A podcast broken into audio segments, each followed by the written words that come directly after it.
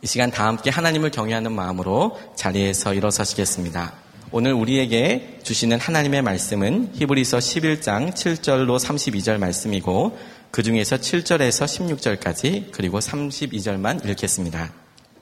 믿음으로 노아는 하나님께서 아직 보이지 않는 일들에 대하여 경고하셨을 때에 하나님을 경외하고 방주를 마련하여 자기 가족을 구원하였습니다. 이 믿음을 통하여 그는 세상을 단죄하고 믿음을 따라 얻는 의를 물려받는 상속자가 되었었습니다. 믿음으로 아브라함은 부르심을 받았을 때에 순종하고 장차 자기 몫으로 받은 땅을 향해 나갔습니다. 그런데 그는 어디로 가는지를 알지 못했지만 떠난 것입니다. 믿음으로 그는 약속하신 땅에서 타국에 몸붙여 사는 나그네처럼 거류하였으며 같은 약속을 함께 물려받을 이삭과 야곱과 함께 장막에서 살았습니다. 그는 하나님께서 설계하시고 세우실 튼튼한 기초를 가진 도시를 바랐던 것입니다. 믿음으로 사라는 나이가 지나서 수태할 수 없는 몸이었는데도 임신할 능력을 얻었습니다. 그가 약속하신 분을 신실하신 분으로 생각했기 때문입니다. 그래서 죽은 사람이나 다름없는 한 사람에게서 하늘의 별과 같이 많고 바닷가에 모래와 같이 셀 수 없는 많은 자손이 태어나게 되었습니다. 이 사람들은 모두 믿음을 따라 살다가 죽었습니다. 그들은 약속하신 것을 받지는 못했지만 그것을 멀리서 바라보고 반겼으며 땅에서는 길손과 나그네 신세임을 고백하였습니다. 이런 말을 하는 사람들은 자기네가 고향을 찾고 있다는 것을 나타내는 것입니다. 그들이 만일 떠나온 것을 생각하고 있었더라면 돌아갈 기회가 있었을 것입니다. 그러나 사실은 그들은 더 좋은 것을 동경하고 있었던 것입니다. 그것은 곧 하늘의 고향입니다. 그래서 하나님께서는 그들의 하나님이라고 불리는 것을 부끄러워하지 않으시고 그들을 위하여 한 도시를 마련해 주셨습니다. 내가 무슨 말을 더 하겠습니까? 기드온, 바락, 삼손, 입다, 다윗, 사무엘, 그리고 예언자들의 일을 말하려면 시간이 모자랄 것입니다. 아멘. 하나님의 말씀입니다. 다 함께 자리에 앉겠습니다. 아, 예수님께서 어, 다시 오실 때 걱정하신 것이 하나 있습니다. 그것은 아, 믿는 사람을 찾아볼 수 있을까 그런 걱정을 하셨어요. 어, 누가복음 18장 8절에 보면 인자가 올 때에 세상에서 믿음을 보겠느냐 하시니라. 여기 이렇게 많은데 말입니다. 예수님을 믿는 사람이 이렇게 많은데 예수님께서 별 걱정을 다 하셨죠? 아, 예수님이 걱정하신 데는 이유가 있으시겠죠. 우리가 생각할 때는 아, 내가 예수님을 믿는다고 생각하고 있지만 어쩌면 우리 주님 앞에 섰을 때는 아닐 수도 있다는 생각을 해보아야 합니다. 예수님께서 왜, 왜 믿는 사람을 보겠는가? 라는 걱정을 하셨을까? 예수님이 생각하시는 믿음의 기준이 아, 우리가 생각하는 것과 다르기 때문일 것입니다. 그, 도대체 예수님을 믿는다는 말은 어떤 믿음을 가진다는 뜻인가? 히브리서에 보면 그 믿음의 기준이 나옵니다. 오늘 대단히 중요한 말씀을 어, 저는 여러분들과 나누려고 합니다. 도대체 예수님이 생각하는 기준, 예수님을 믿는다고 하면 어떤 믿음을 가져야 하는 것인지, 오늘 읽은 본문에 보면 27절에 가서 모세의 믿음에 대한 설명을 하는데 아주 우리가 잊어버리면 안 될 말씀이 나옵니다. 27절 하반절에 보면 모세는 하나님을 믿되 보이지 않는 분을 마치 보는 듯이 바라보면서 견디어냈습니다. 그렇게 표현하고 있습니다. 자, 그러니까 모세는 하나님을 믿되 어떻게 믿었느냐 하면 모세도 하나님은 보지를 못했죠. 보이지도 않지요. 그렇지만 보이듯이 바라보면서 믿었다는. 그러니까 모세에게 있어서는 하나님은 보이는 하나님이셨어요. 그래서 그 하나님을 늘 바라보면서 모세는 살았고, 그래서 그것이 모세의 일생을 만든 겁니다. 여러분, 예수님께서 우리에게 어떤 믿음을 원하실까요? 보이지 않으시는 예수님이십니다. 그러나 우리에게 있어서 예수님은 마치 보이듯이 바라보면서 그렇게 살아가는 것. 그것이 바로 예수님께서 우리에게 기대하시는 믿음입니다. 보이지 않는 예수님을 마치 보는 듯이 바라보면서 사는 것. 히브리서 11장 1절에 믿음은 바라는 것들의 확신이요 보이지 않는 것들의 증거입니다. 라고 믿음의 정의를 내렸습니다. 예수님을 믿는 것이 바로 이와 같아야 한다는 것입니다. 여러분, 여러분은 예수님을 믿으시는데 보이시지 않잖아요. 그런데 마치 보이는 분처럼 그렇게 바라보아지십니까? 그러면 여러분은 예수님을 믿으시는 겁니다. 그런데 예수님이 눈에 안 보이시니까 깜빡깜빡 잊어버려요. 오늘 예배드리러 올 때도 잊어버렸어요. 그래서 오면서 싸우기도 하고, 오다가 화도 내고, 뭐 그런 시험되는 일도 있었는데 전혀 주님이 보이지가 않아요. 보이는 듯이 바라보아지지가 않습니다. 그렇다면 우리는 예수님을 믿는 믿음을 다시 한번 분명하게 점검하고 세워야 합니다. 저는 교우들에게 24시간 예수님을 바라보시라고 계속 권면합니다. 그것은 주님이 그 믿음을 원하신다고 정말 믿기 때문입니다. 여러분 오늘 말씀에도 보신 것처럼 믿음이라는 것은 보이지 않는 하나님이 보이는 분처럼 바라보아지어야 비로소 믿음을 가졌다고 말할 수가 있게 되고 그 믿음은 내 삶을 완전히 바꾸게 됩니다. 히브리서 기자는 믿음의 사람은 다 그랬다고 말을 합니다. 그리고 그런 믿음을 가진 사람이 너무나 많다고 설명하고 있는 거예요. 오늘 본문이 바로 그 설명입니다. 믿음을 가진 사람이 너무 많았다는 겁니다. 첫 번째 드는 사람이 노아고, 그 다음에 아브라함, 그리고 이삭, 그리고 야곱, 그리고 요셉, 그리고 모세, 이렇게 열거하다가 히브리서 기자가 아주 숨이 넘어갈 뻔해요. 워낙 많으니까 믿음으로 사는 사람들이 얘가 그냥 아주 숨이 넘어갈 듯이 사람들을 열거합니다. 32절에 보실까요? 내가 무슨 말을 더 하겠습니까? 기드온, 바락, 삼손, 입다, 다윗, 사무엘, 그리고 예언자들의 일을 말하려면 시간이 모자랄 것입니다. 지금 히브리서 기자가 말하려고 하는 것은 많다는 거예요. 믿음으로 사는 사람, 보이지 않는 하나님이 보이듯이 바라보아지는 이런 사람이 너무너무 많다는 거예요. 여러분 중에 아, 나는 그런 사람 거의 못 봤는데요. 예수 믿는 사람도 많이 봤고 주변에 믿음이 있다는 사람도 봤지만 아, 보이지 않는 예수님을 마치 보이듯이 그렇게 바라보는 사람 저는 많이 못 봤는데요. 그러시는 분들은 오늘 말씀을 통하여 여러분의 생각을 좀 바꾸어 보셔야 합니다. 히브리서 기자는 그 당시에 이 편지를 받았던 사람들에게도 똑같은 말씀을 하고 싶었던 거예요. 안 보이는데 고난은 닥쳐오고 핍박은 닥쳐오고 도무지 예수님은 안 보이는데 어떻게 주님을 바라보면서 그 고난을 이기는가? 그때 히브리서 기자가 증인이 너무 많다는 거예요. 너무 많다는 겁니다. 여러분 지금도 아, 여러분이 만약에 여러분 주변에 믿음으로 사는 사람이 별로 없어 보이면 그러면 위를 쳐다보세요. 이제 다음 장에 가면 나옵니다만 히브리서 12장 1절 말씀에 이렇게 말씀합니다. 우리에게 구름같이 둘러싼 허다한 증인들이 있으니 히브리서 기자는 허다한 증인들이 있다는 거예요. 믿음으로 살았던 사람들이 너무 많다는 겁니다. 오늘 여러분들이 이렇게 교회에 오셔서 어, 옆에 좌우에 앉으신 분들이 다 교인이시죠. 네.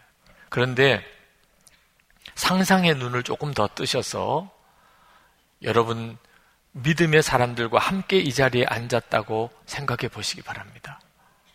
여러분이 예배 드리고 난 다음에 이제 집으로 가시려고 나가시면 계단이고 복도고 여러분들이 쭉 대열을 지어서 나가시게 되는데 그때 여러분의 앞에 노아가 가고 아브라함이 걸어가고 어, 이삭이 가고 여러분 옆에는 야곱이 있고 요셉이 있고 그리고 모세가 있고 다윗이 있고 이런 상상을 한번 해보시기 바랍니다. 왜냐하면 그게 사실이니까. 우리는 결코 혼자서 믿음의 길을 걸어가는 게 아닙니다. 믿음의 길을 걸어가는 아, 사람들, 증인들이 너무너무 많습니다. 히브리서 기자는 우리들에게 그 눈을 열어주고 싶으신 거예요.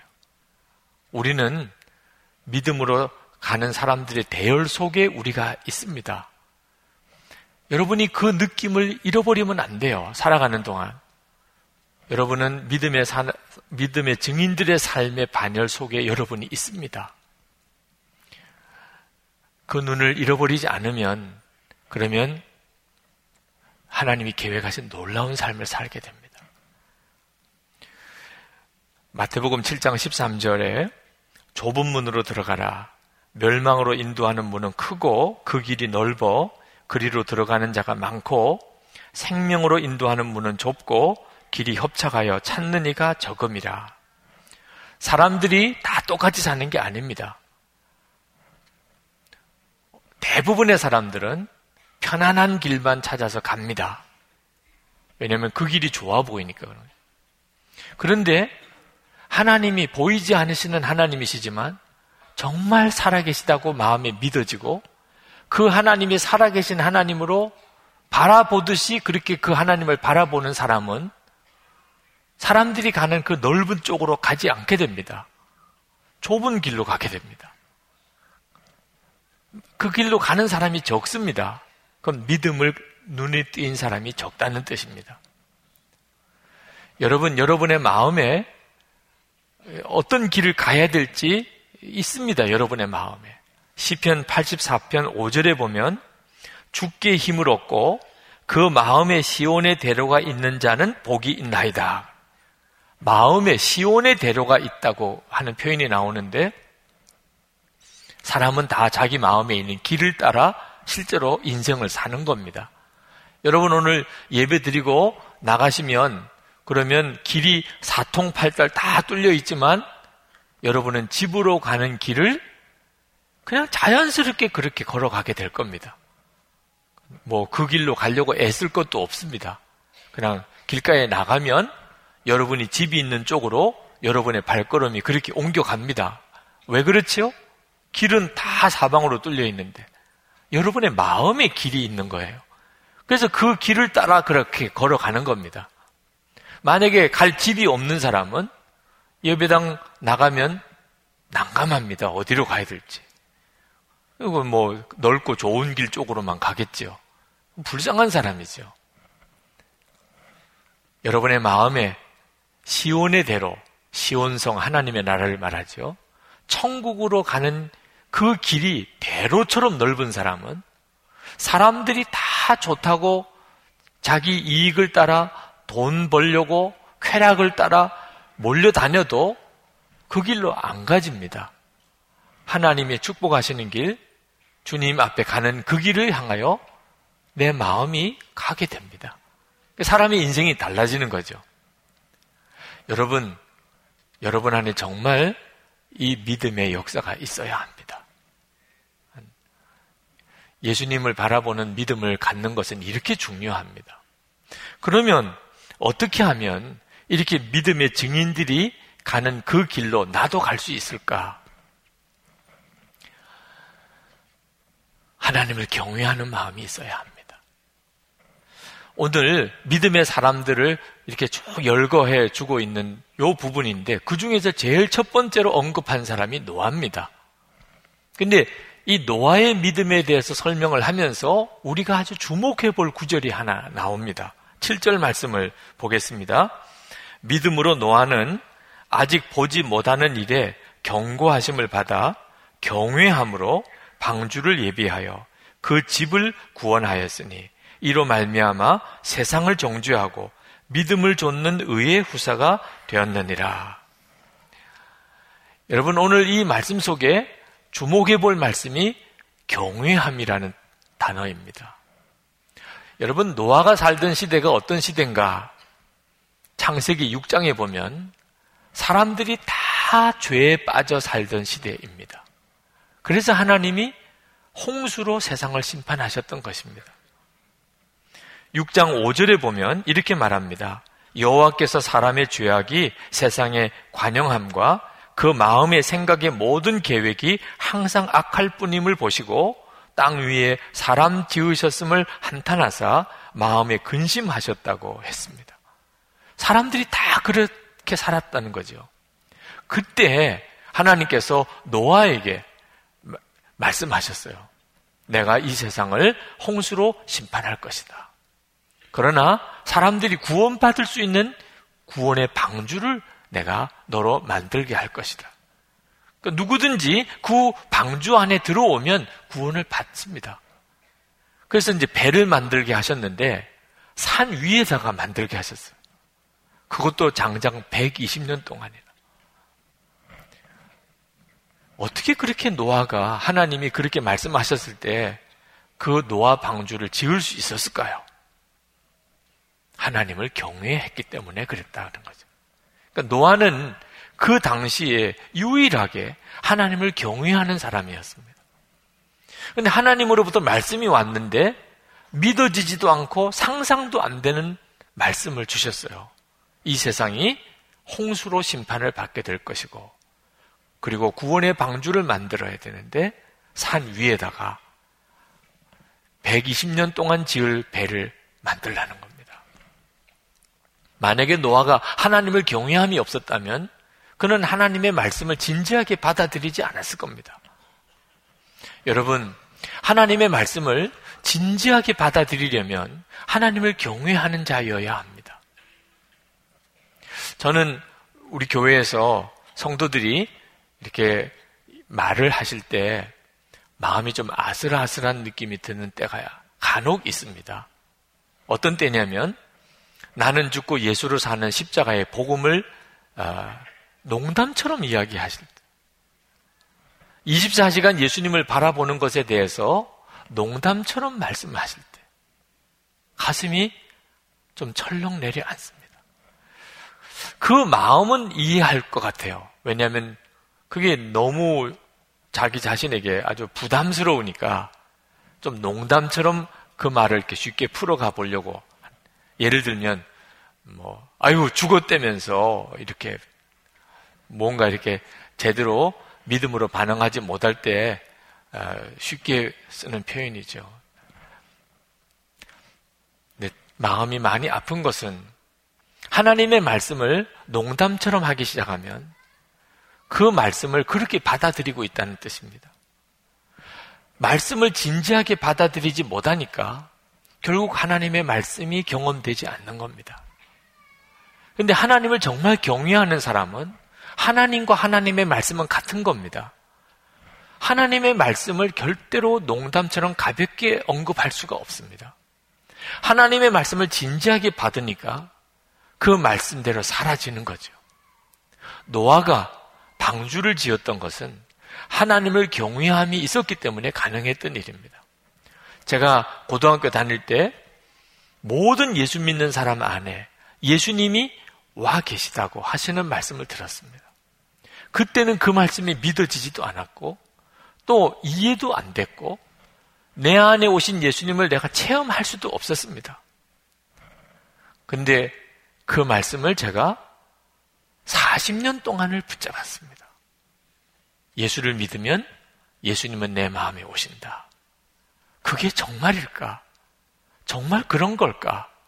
이보다 놀라운 일이 어디 있겠어요?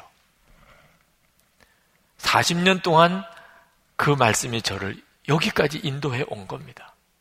근데 안타까운 것은 많은 성도들이 잘 이해가 안 되는 말씀을 들을 때, 또 이해가 안 되는 말씀을 받을 때, 그걸 그냥 대수롭지 않게 넘겨버린다는 그 말씀을 경험할 수가 없게 되는 거죠. 여러분이 혹시 말씀을 읽거나 들을 때 지금 여러분이 믿어지지 않고 이해가 안 되는 말씀이 온다면 오히려 그 말씀을 붙잡으시기 바랍니다. 그리고 하나님께 나가서 그 말씀이 믿어지게 해달라고, 이해되게 해달라고, 그 말씀대로 사라지게 해달라고 구해보시기 바랍니다. 하나님을 경외한다면, 하나님의 말씀은 거짓이 없고, 하나님의 말씀을 진지하게 받으면, 그러면 말씀대로 사라지는 삶을 살게 되는 거죠. 롯의 조카, 아, 롯의 사위가 하나님의 말씀을 들었습니다. 그 소돔과 고모라가 멸망할 때 얼마든지 구원받을 수 있는 기회를 얻었다는 거죠. 그런데 안타깝게도 농담으로 여겼다고 그랬어요. 결국은 구원의 길을 그가 얻었고 그리고 구원받을 수 있는 모든 조건을 다 갖추고도 그는 멸망한 거죠. 농담으로 여겨버리니까. 여러분, 여러분은 하나님의 말씀을 정말 진지하게 받으십니까? 아브라함은 하나님께서 갈 바를 알지 못하고 집을 떠나 내가 너에게 지시할 곳으로 가라. 이렇게 말씀을 하셨어요. 여러분 어디를 이사를 떠나실 때 어디로 가는지 모른 채 이사 떠날 사람이 여기 있습니까? 근데 아브라함에게는 하나님이 어디로 가라고 말씀 안 하고 그냥 떠나라고만 말씀을 했습니다. 하나님을 경외하는 사람이었기 때문에 그는 갈 바를 알지 못하고 이삿짐을 꾸려서 고향 본토 친척을 떠났다고 그랬습니다. 이삭을 바치라는 거예요. 백세에 얻은 아들 이삭을 하나님이 바치라는 겁니다. 근데 그때 아브라함이 분명히 하나님은 약속하시기를 그 이삭을 통하여 바다의 모래처럼 많은 후손을 주시겠다고 약속하셨다는 사실을 믿고 아, 하나님께서 죽은 사람을 다시 살리는 것처럼 이삭을 다시 살려 주실 줄로 생각했다고 성경은 말하죠. 그래서 이삭을 실제로 하나님 앞에 번제물로 바치려고까지 했습니다. 하나님을 경외하니까 하나님의 말씀을 어느 하나도 소홀히 여기지 않은 거죠.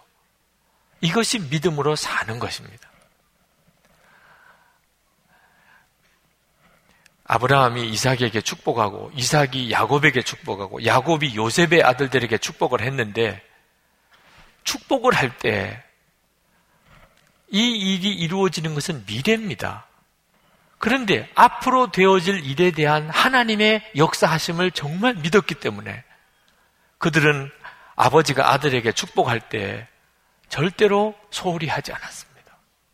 말 한마디라도 하나님이 하실 그 일을 그에게 빌어 주었어요. 우리가 믿음을 갖는다는 것은 지금은 전혀 현실이 아니지만 앞으로 하나님이 하실 일에 대하여 내가 확신을 가지고 내가 말하고 행동하는 것입니다. 모세가 바로 궁전에서 왕자로서 평생 호의호식할 수 있는 사람이었습니다. 그런데 그는 이 세상 애굽 나라에서 왕자로서 잘 사는 것보다 하나님의 나라. 그게 눈에 보이나요?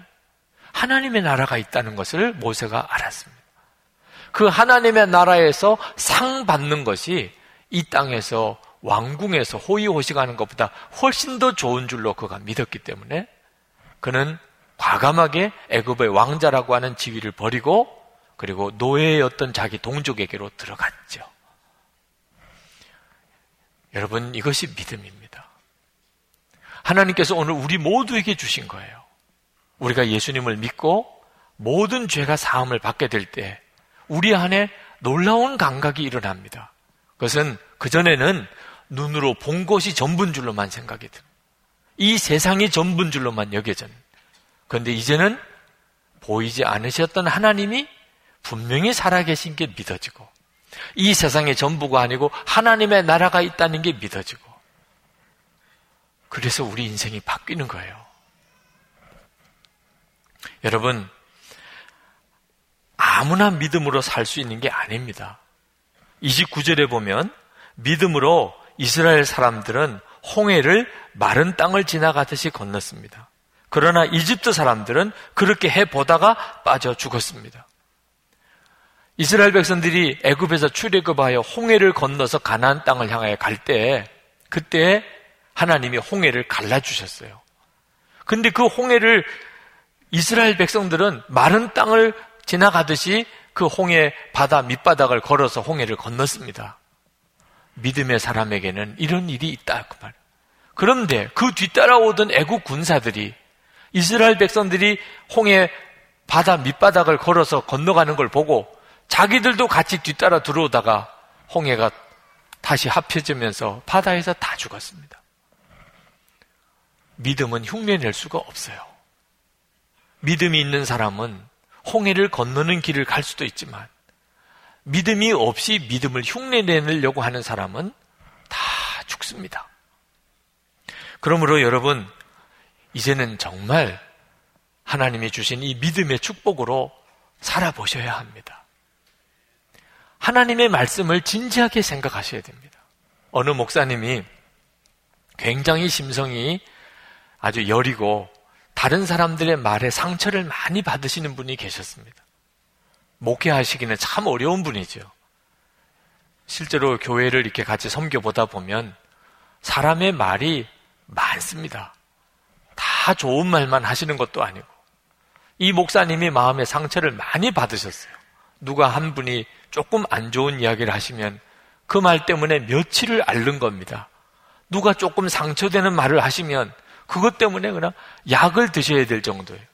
나중에는 정말 그 목사님이 건강을 잃어 죽어갈 지경이 됐습니다. 사모님이 옆에서 보시다가 너무너무 안타까워 하셔서 그렇게 하고 싶으신 말을 하셨어요. 이제는 남편 목사님이 돌아가실 때가 됐으니. 여보, 당신은 사람들의 말은 그렇게 신경을 쓰면서 하나님의 말씀에 대해서는 왜 그렇게 신경을 쓰시지 않으세요?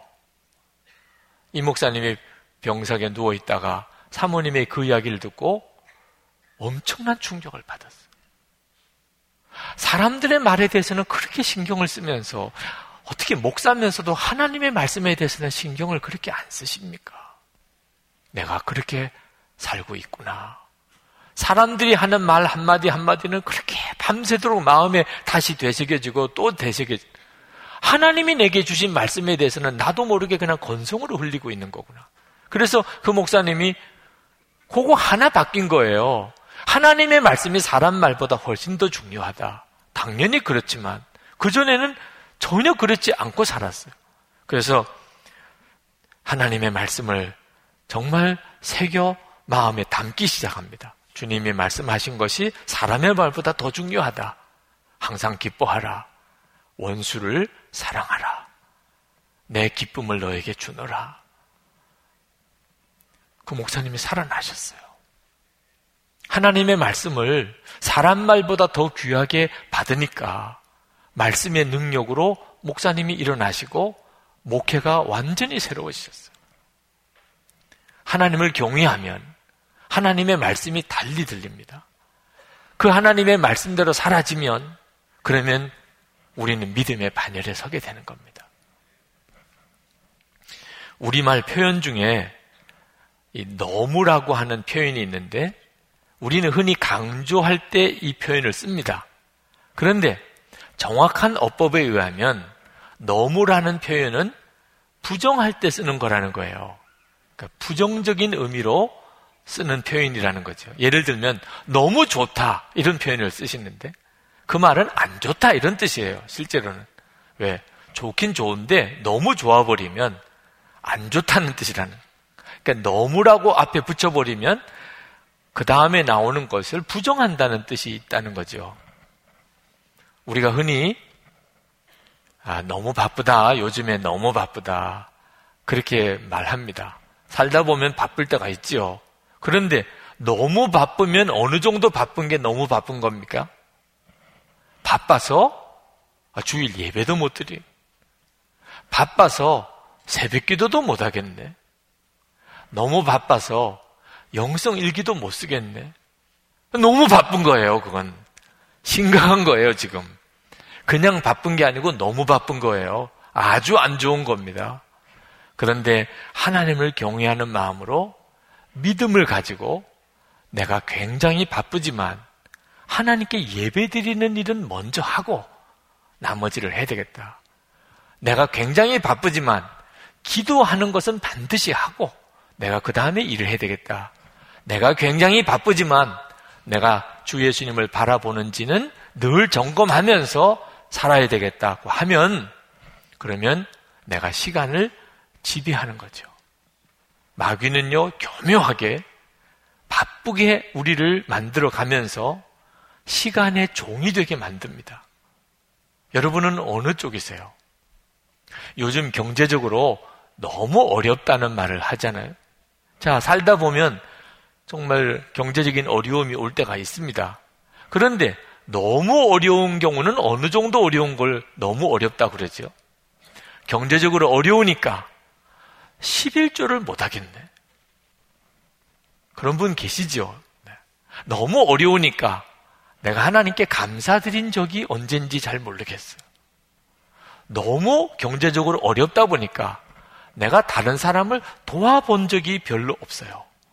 전에는 그래도 내가 참 선심도 쓰기도 했는데 요즘에는 누구를 도와볼 수도 없어요. 너무 어려운 거예요. 너무 어려워.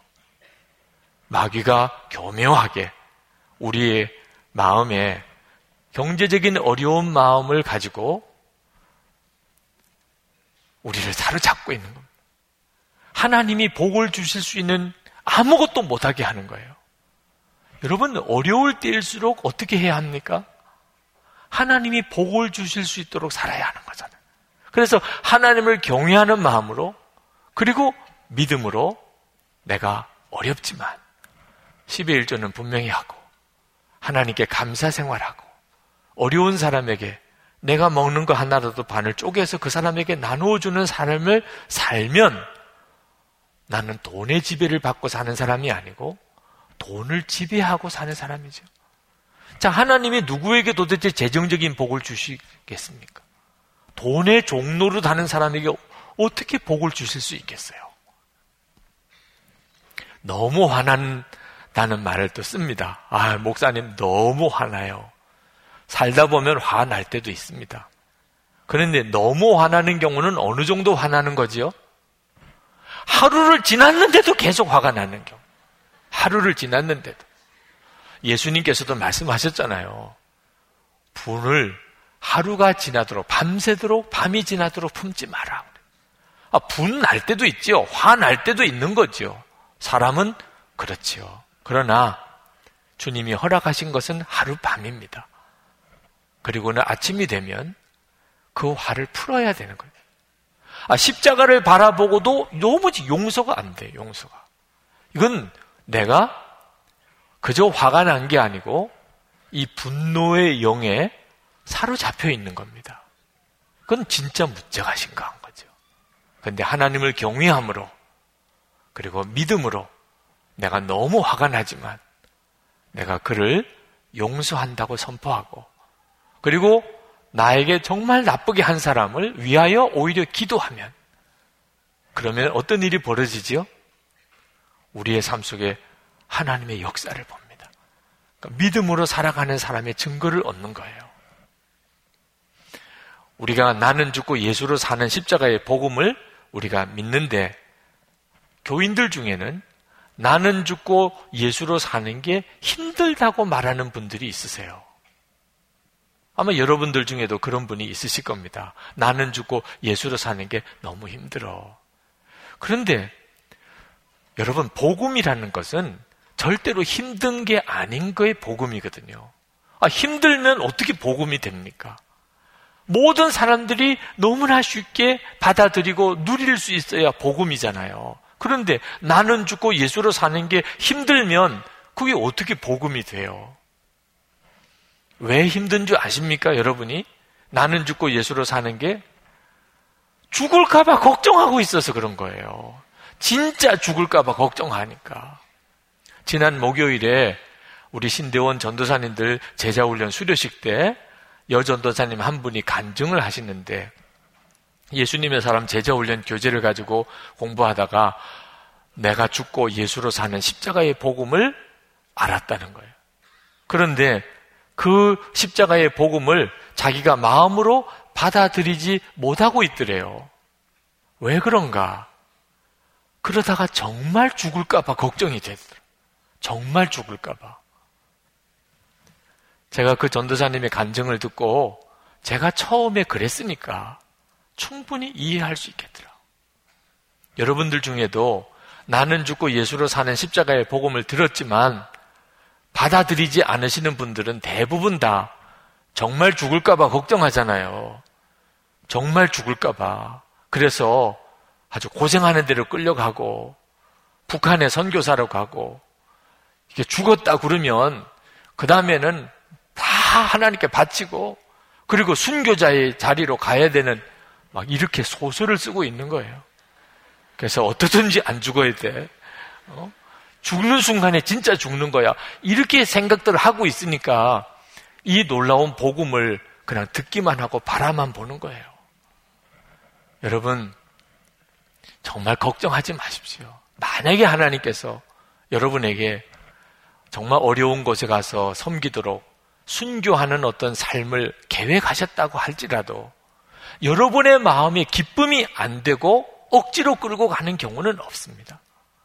여러분의 마음에 그게 기쁨이 되고 그게 너무 감사하고 그 길을 가고 싶고 여러분 스데반 집사님이 얼굴이 천사같이 되어서 순교하셨습니다. 하나님께서 여러분들에게 어떤 길을 계획하신 게 있다면 그러면 여러분의 마음에 확신을 먼저 주십니다. 누리게 하셔요. 우리가 예수님을 믿고도 사실은 예수를 믿었는지 안 믿었는지 알 수 없을 만큼 혼란과 두려움과 염려 속에 사는 이유는 하나밖에 없습니다. 신뢰를 안 하는 거예요. 하나님을 경외함이 없는 것입니다. 여러분, 하나님께서 오늘 이 말씀을 통해서 우리에게 도전하시는 것은 믿음으로 살아보라는 겁니다. 왜 우리가 믿음으로 살기가 어려운가? 안 살아봤기 때문이에요. 익숙하지 않기 때문입니다. 하나님의 말씀대로 사는 게 왜 두려운가? 하나님의 말씀대로 살아보지 않아서 두려운 거예요. 하나님의 말씀은 성경에 검이라고 했습니다. 좌우의 날선검. 여러분, 좌우의 날선검을 한번 여러분 쥐어 보십시오. 그러면 대부분 다 마음이 두려울 겁니다. 왜? 이거 잘못 다루다가 내가 다치지 않을까? 검은요, 검을 쓰는데 훈련이 된 사람에게나 그 검이 자유롭게 사용되는 거지. 실제로 검을 제대로 써보지도 않은 사람에게 좌우에 날선 검을 쥐어 보십시오. 그냥 두렵기만 하고 내려놓고 싶지요. 하나님의 말씀이 그와 꼭 같습니다. 많은 성도들이 하나님의 말씀이 실제로 마음에 두려움이 됩니다. 두려움. 말씀에 대해서 익숙하지 않으니까 그런 거예요. 여러분들이 언제까지 그렇게 살다가 여러분의 삶을 그치겠습니까? 여러분, 영어를 잘 못하시는 이유가 뭡니까? 영어를 안 쓰시니까 영어를 못하는 거죠. 미국에는 거지도 영어를 잘한다 그래요. 늘 쓰니까 말이에요. 믿음도 똑같습니다. 여러분, 믿음으로 사는 것은 절대로 이상한 일이 아닙니다. 여러분이 믿음으로 살기 시작하면서부터 비로소 믿음은 여러분에게 놀라운 삶의 눈이 열리게 되는 문이 됩니다. 우리가 믿음으로 살지 못하는 것은 우리 주변에 실제로 믿음으로 사는 사람이 적기 때문입니다. 어디도 믿음으로 사는 사람이 잘 없어요. 그러니까 내가 믿음으로 살 용기를 못 내는 겁니다. 그런데 한 사람이라도 믿음으로 정말 놀랍게 살아가는 사람이 내 주변에 있으면 그 믿음은 내게 놀랍게 전념이 됩니다.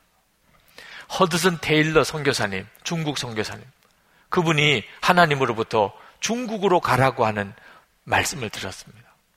그런데 그때 당시에 영국에서 중국 선교사를 보내줄 때가 아무도 없었어요.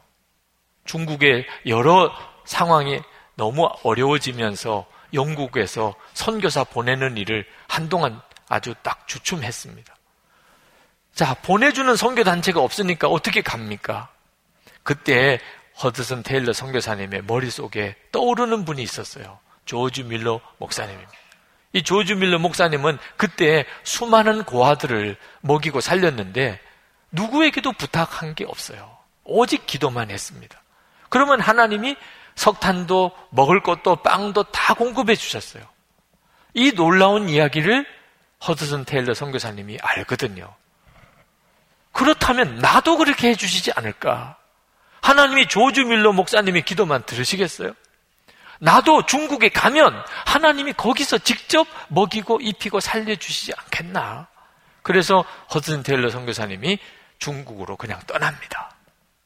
중국에 가서 보니까 항구마다 선교사님들이 바글바글 거려요. 왜? 항구에 있어야 선교비를 받으니까.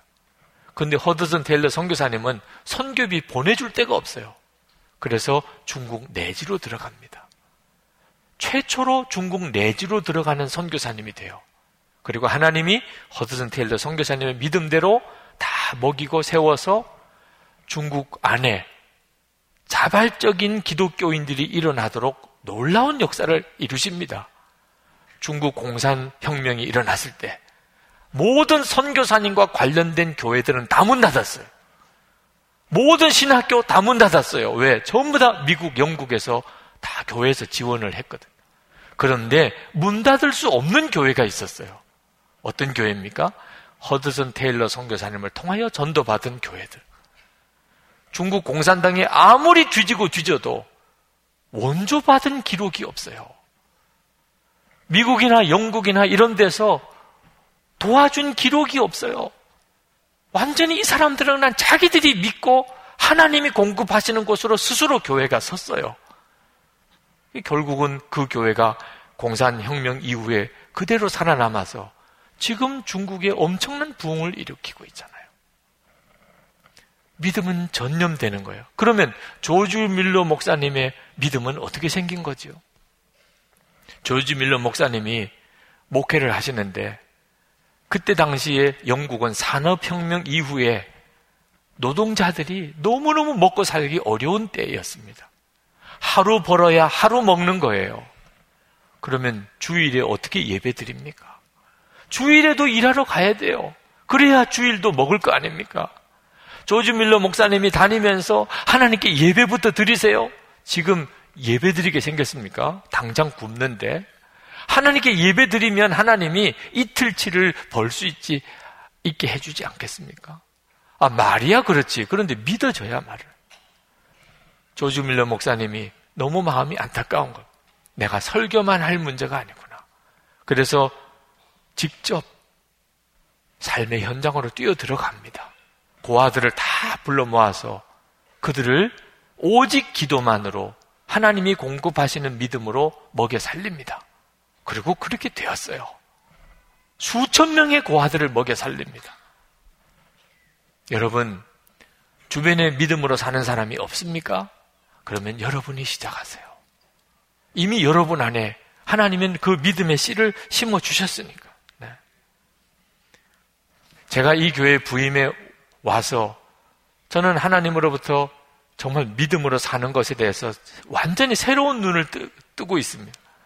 하나님이 이 교회를 저를 보내실 때 믿음으로 사는 도전을 이미 주셨다는 사실을 생각해 보니까 깨닫게 됐어요. 우리 한국에 오셨던 대천덕 신부님이 한국 교인들을 보니까 믿음이 너무 없는 거야. 하나님을 믿어도 진짜 믿는 게 아니에요. 그래서 대천덕 신부님이 저 강원도 황지 하사미리에 거기에 산 속에다가 거기다가 집을 짓고 거기서 오직 기도만 하면서 이 민족의 문제를 위해서 한국 교회를 위해서 그리고 먹고 사는 문제를 위해서 기도하셨어요. 그리고 믿음의 실험을 시작했습니다. 그리고 하나님이 기도하는 그 예수원의 기도를 통해서 한국 교회에 엄청난 부흥을 일으키셨어요. 하나님이 저에게 너도 교회를 믿음의 실험실로 만들라. 대천동 신부님은 강원도 산골짜기에 들어갔지만 너는 도시 한복판에서 믿음의 실험을 하라. 그게 하나님이 저에게 주셨던 도전이었어요. 그리고 제가 이 교회로 부임에 오기 전에 선교지를 둘러보고 한국에 돌아오는데 선교사님들이 너무너무 안타까운 거예요. 선교사님이 너무너무 불쌍한 거예요.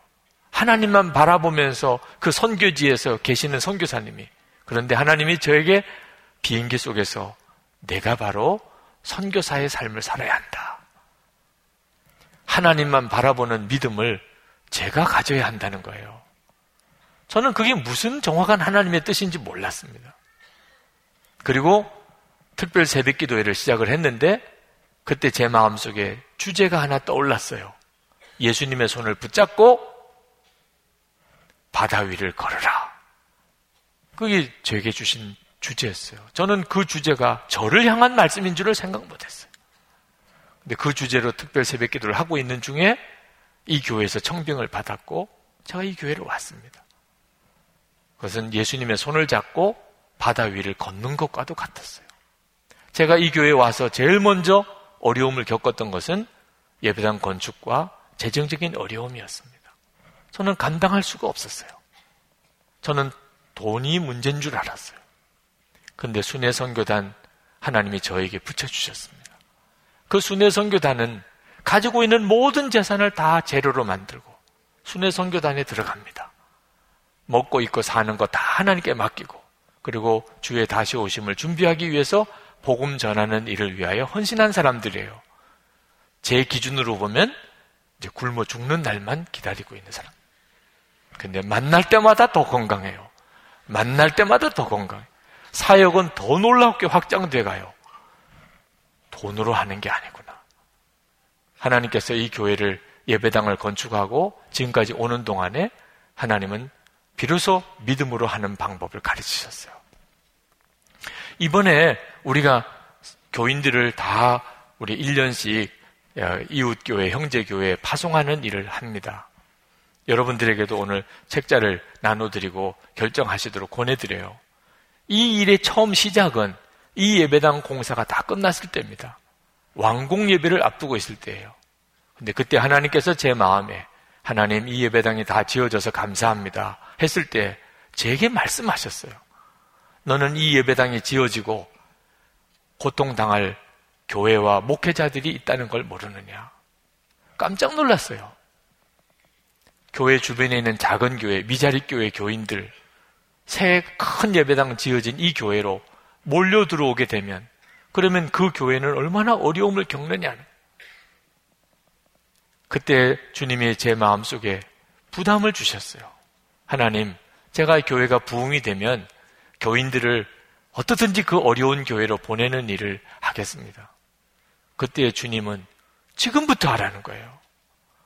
아니, 교인도 얼마 없습니다, 하나님. 제 예배당도 새로 지었는데 예배당도 지금 차지도 못하고 지금 이런 형편인데 어떻게 교인을 보냅니까?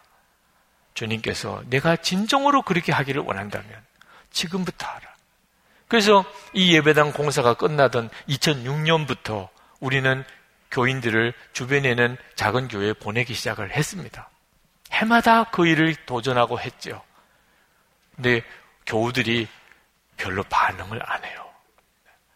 아주 중심이 굳어요. 어지간해서는 안 움직이세요.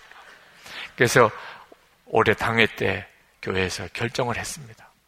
선한목자교회 교인은 반드시 1년 이상 어려운 교회, 이웃교회, 개척교회 가서 그 교회에서 섬기도록 특히 권사 장로 되실 분들은 반드시 그 조건을 충족해야 되는 규정을 강제로. 이제 올해 그 일을 이제 처음 시작을 하는 첫 해입니다. 그러나 교회적으로는 걱정이 많습니다. 실제로 교인들이 1년씩 그렇게 다 나가기 시작하면 우리 교회는 일꾼들이 너무 없어질 가능성이 많아요.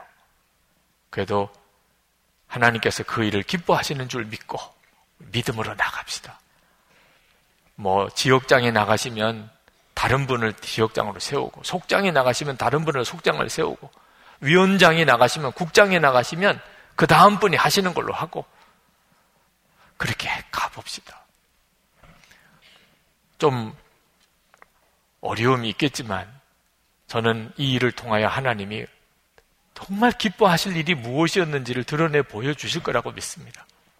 혹시 여러분 중에 아, 어느 교회를 가야 되나 1층에 있는 북카페 들러보시고 또 이 소책자를 여러분 다 읽어보시고 어느 교회라고 마음이 잡히시면 헌신해 주시면 되고 만약에 어느 교회라고 딱 잡히지 않으면 그러면 2013년도 분립개척교회 가라는 뜻인 줄로 알면 돼. 분립개척교회. 여러분 믿음으로 살아봐야 됩니다. 그래야 믿음은 자라게 되고 믿음의 사람이 되게 됩니다. 믿음의 증인의 반열에 믿음의 사람들이 쭉 갈 때 여러분은 옆에서 구경하실 겁니까? 여러분이 그 믿음의 반열에 서 계셔야 되잖아요. 이 시간 기도합시다. 하나님, 제게 믿음을 주세요. 예수님을 바라보고 살게 해주세요. 이 세상에서 수많은 사람들에게 하나님의 나라가 있다는 사실, 하나님이 기뻐하는 뜻대로 살아야 복이 된다는 사실을 전하게 해주세요. 여러분, 여러분이 그렇게 되기를 기도하십시다. 기도하겠습니다. 은혜와 사랑에 충만하신 하나님, 놀라우신 하나님의.